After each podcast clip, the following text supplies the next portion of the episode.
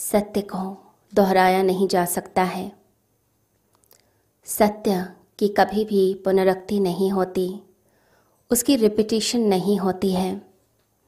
सत्य प्रतिपल बदलता है। प्रतिपल नया होता जाता है, नवीन होता जाता है।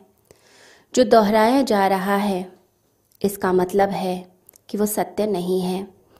जो सत्य को दोहरा रहे हैं इसका मतलब है कि वो सत्य को जानते नहीं हैं। सत्य प्रतिपल नया होता है और जो चीज़ नई हो रही है, उसे किस प्रकार से हम दोहरा सकते हैं? उसे दोहराया नहीं जा सकता। जो चीज़ दोहराई जाती है, जो शब्द दोहराए जाते हैं, वो अर्थहीन हो जाते हैं। उनका सत्य से संबंध ही टूट जाता है। इसी सत्य की उद्घोषणा में सबसे बड़ी बात बोली जाती है कि वो हमेशा नवीन है। दो तरह की धारणाएँ हैं सत्य के बारे में। एक है दार्शनिकों की, कि एक बार सत्य को खोज लिया तो खोज लिया, वो स्थिर है। दूसरी धारणा होती है धार्मिकों की। वो कहते हैं कि सत्य जो है, वो हर समय नया हो रहा है। जैसे एक नदी का प्रवाह होता है, वो लगातार बहता जाता है। जैसे एक झरना बहता है, जैसे एक फूल खिलता है। ऐसे ही सत्य जीवंत तो होता है, सत्य मुर्दा नहीं होता है। सत्य डायनेमिक है, सत्य स्टैटिक नहीं है, स्थिर नहीं है। तो जीवन का जो सत्य है, वो हमेशा जीवंत तो होगा। विज्ञान क्या करता है? विज्ञान जो है, वह मुर्दा सत्यों की खोज करता है। प्रकृति के जो सत्य हैं, उनके रहस्यों को खोजना चाहता है। परंतु जो चीज़ खोज ली गई जिसको हमने सिद्धांत बना लिया, जिसे एक कॉन्सेप्ट बना लिया, जिसे एक लॉ बना दिया।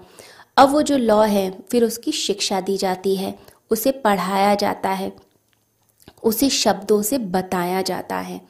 परंतु जो सत्य है, वो तो शब्दों से बयान नहीं होता। लेकिन विज्ञान की जितनी खोजें हैं, चाहे लॉ ऑफ़ ग्रेविटी कह लीजिए प्रेशर स्ट्रेस स्ट्रेन जो भी चीज़ें बताई जाती हैं फिजिक्स के लॉज बताए जाते हैं केमिस्ट्री की रिएक्शंस बताई जाती हैं। एक बार ढूंढ लिया तो फिर बच्चे भी पढ़ लेते हैं, स्कूलों में शिक्षा शुरू हो जाती है और फिर बच्चे उसे रट लेते हैं, उन्हें एक क्षण भी नहीं लगता समझने में। जिस साइंटिस्ट ने पूरी ज़िंदगी लगा दी एक खोज के लिए, वो बच्चे थोड़ी देर में ही समझ लेते हैं, रट लेते हैं एग्ज़ाम पास कर लेते हैं। लेकिन जो धर्म का सत्य होता है, वो ऐसा मुर्दा नहीं होता, वो जीवंत होता है। एक गुरु ने, एक बुद्ध ने, एक कृष्ण ने, एक महावीर ने, किसी भी व्यक्ति ने मीरा ने जो सत्य को खोजा, वो उनका अपना सत्य होता है। अगर दूसरा व्यक्ति सत्य को खोजना चाहता है तो उसे खुद वो एक्सपेरिमेंट करना पड़ेगा, खुद उसे उस विराट सत्य में उतरना पड़ेगा, खुद चलना पड़ेगा। आप शब्द से नहीं सत्य को दे सकते हैं, सत्य को हस्तांतरित नहीं किया जा सकता है। सत्य मिलेगा, ये निजी खोज है। तो कोई राजपथ नहीं होता है। कोई ऐसा रटा रटाया मैप नहीं है, कोई नक्शा नहीं है कि आप ये स्टेप्स पूरा कीजिए और आप सत्य तक पहुँच गए हैं। आपको अपनी खोज खुद ही करनी पड़ती है। तो जीवन ऊर्जा ही उस द्वार को खोलती है, आपको ही उस द्वार को खोलना पड़ता है। तो ये जो खोज होती है, ये मनुष्य की, स्वयं की खोज होती है। लोगों को भ्रांति हो गई है, वो धर्म को भी विज्ञान की तरह समझने लग जाते हैं। जैसे विज्ञान में रटी रटाई चीज़ें हैं फॉर्मूलाज हैं कॉन्सेप्ट हैं, वैसे ही वो धर्म में भी बनाने लगते हैं। अब जो चीज़ रट ली गई है, वो तो जैसे पंडित तोते की तरह एक श्लोक को, मंत्रों को बोलते रहते हैं। अगर हम सोचते हैं उससे सत्य मिलेगा तो उससे सत्य नहीं प्राप्त होता है। उसके लिए तो ज्ञानी को खुद ही उतरना पड़ता है, खुद ही उस खोज में चलना पड़ता है। अगर भगवान बुद्ध भी दोबारा से जन्म लेंगे तो वह सत्य को जो खोजेंगे, वो फिर अलग ढंग से खोजेंगे। जो शब्द वो गढ़ेंगे, वो अलग होंगे। क्योंकि ढाई हज़ार साल पहले जिन शब्दों का प्रयोग उन्होंने किया, वो शब्द अब अर्थहीन हो गए। कितने भी कीमती शब्द वो अर्थहीन होते हैं बार बार रिपीटिशन से बार बार दोहराने से।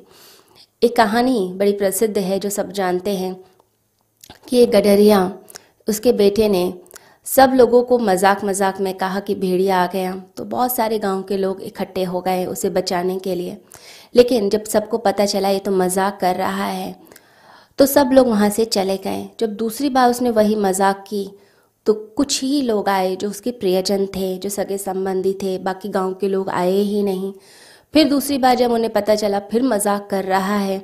तो तीसरी बार जब उसने वही भेड़िया भेड़िया करके चिल्लाया कि मुझे बचा लो तो कोई भी नहीं आया, लेकिन वो भेड़िया ही आ गया।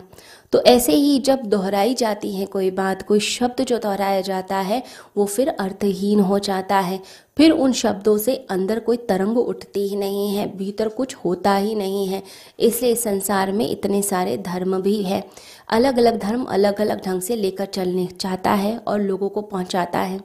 तो हम जिन चीज़ों को रिपीट करते हैं, उससे कोई फ़ायदा नहीं। पंडित की तरह रटने से फ़ायदा नहीं, ज्ञानी की तरह उस सत्य में उतरने से फ़ायदा होता है। श्री कृष्ण ज्ञान योग में समझाते हैं कि ध्यान के अभ्यास के द्वारा ज्ञानी उस विराट सत्य में उतरता है। तो जो सत्य है, वह कैसा है? वो एक नदी की प्रवाह की तरह है। हम नदी को अगर देखते हैं तो प्रतिपल वह बदल रही है चेंज हो रही है। उसकी अपनी मौज है, कभी वो शांत है, कभी वो स्थिर है, कभी उसका प्रवाह इतना प्रचंड है, ऐसे तूफ़ान की तरह चलती है और कभी इतनी शांत, इतनी धीमी चलती है। पता ही नहीं चलता कि नदी बह भी रही है कि नहीं, हमारा प्रतिबिंब भी दिखने लग जाता है उसके अंदर। तो अगर हम जीवन को देखें तो जीवन भी ऐसा ही है, सत्य भी ऐसा है। अगर हम पानी को इकट्ठा कर लें, गंगा के पानी को भी इकट्ठा कर लें तो वो जो छोटा सा डबरा बन गया, जो छोटा सा तालाब थोड़े दिनों में उसमें दुर्गंध आती है। पर जीवन में दुर्गंध नहीं, जीवन में तो सुगंध होती है, जीवन बदलता है। जैसे एक छोटा बच्चा है, सत्य वैसा है। जैसे छोटे बच्चे में जीवंतता है, वो बढ़ रहा है, कुछ और उसमें घटित हो रहा है। लेकिन लोग मुर्दों के सत्य को समझने लगते हैं, मुर्दे के साथ आप कैसा भी व्यवहार करते हैं, लेकिन जो जीवन है वो सभी बांधों को तोड़कर आगे निकल जाता है, वो कहीं भी रुकता नहीं। हम जीवन को एक फ्रेम में बांधना चाहते हैं, जैसे हम फ़ोटो को फ्रेम में लगा के घर में टांग देते हैं। लोग सोचते हैं, वैसे ही इस आसमान को, आकाश को, इस अस्तित्व को भी हम जड़ लेंगे। ऐसा संभव नहीं है। जो ज्ञानी है, उसका संबंध विराट से जुड़ जाता है। फिर वो समाज की व्यवस्था से ऊपर उठ जाता है। समाज बांधने की कोशिश करता है, परंतु जो ज्ञानी है, उसका संबंध परमात्मा से हो गया। समाज को तोड़कर चलना अकेले व्यक्ति के लिए संभव नहीं, लेकिन ज्ञानी का संबंध जब परमात्मा से होता है तो वो सारे बंधनों को तोड़कर आगे चला जाता है। जेम्स थर्बर की एक बड़ी प्रसिद्ध कहानी है।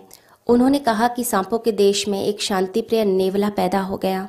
सभी सभी नेवलों ने उस शांतिप्रिय नेवले को समझाना शुरू करा कि सांप हमारे दुश्मन हैं। तो उस शांतिप्रिय नेवले ने कहा कि मुझे तो नहीं लगता, मेरा तो कुछ बिगाड़ा नहीं। अब सब जगह ये बात फैलने लग गई कि यह तो असलियत में सांप ही है। ये तो गलत नेवला पैदा हो गया है, इसकी आत्मा तो सांप जैसी लगती है। सबने उसे समझाने की कोशिश करी। उसके पिता ने कहा, ये तो पागल हो गया है। माता कहने लगी, ये बीमार है। उसके भाइयों ने कहा कि, ये तो बुजदिल है, ये समझ ही नहीं रहा। सबने बहुत समझाने की कोशिश की। सब बड़े बूढ़े एकत्रित हो गए। सबने उसे समझाया कि, ये राष्ट्रीय कर्तव्य है, ये फ़र्ज़ है। तुम्हें समझना चाहिए सांपों को इस संसार से समाप्त कर देना है। हम जो है दुश्मन है सांप के और ये जाति जातिगत दुश्मनी है, तुम इस पागलपन को छोड़ो। तो शांति पे नेवले ने बहुत समझाने की कोशिश की, अच्छे बुरे लोग तो हर जगह होते हैं। हमारे अंदर भी अच्छे बुरे लोग हैं, उनके यहाँ भी अच्छे बुरे लोग हैं। परंतु बिना बात के दुश्मनी पालनी तो ठीक नहीं है। कुछ तो सोच समझ कर काम करना चाहिए। लेकिन जो भीड़ थी वो मान ही नहीं रही थी। पंचायत बैठा दी गई, भीड़ इकट्ठी हो गई। तो एक नेवले ने उसमें से खड़े होकर कहा कि ये सोचना समझना तो बुज़ुर्गों का काम होता है। दूसरा नेवला खड़ा हो गया कहने लगा कि सोचना समझना तो दुश्मनों का काम है और ये तो बुजदिलों का काम है, हम ये गद्दारी नहीं करते हैं। तो जब कोई उसे समझा नहीं पाया उस शांति प्रिय नेवले को तो सबने क्या किया? मिलकर उसको फांसी दे दी। तो लोग क्या करते हैं? जब चीज़ों को समझ नहीं पाते हैं तो सोचते हैं उसका नाश ही कर दिया जाए, उसको नष्ट कर दिया जाए, वो समाप्त हो जाएगी, तब ज़्यादा अच्छा रहेगा।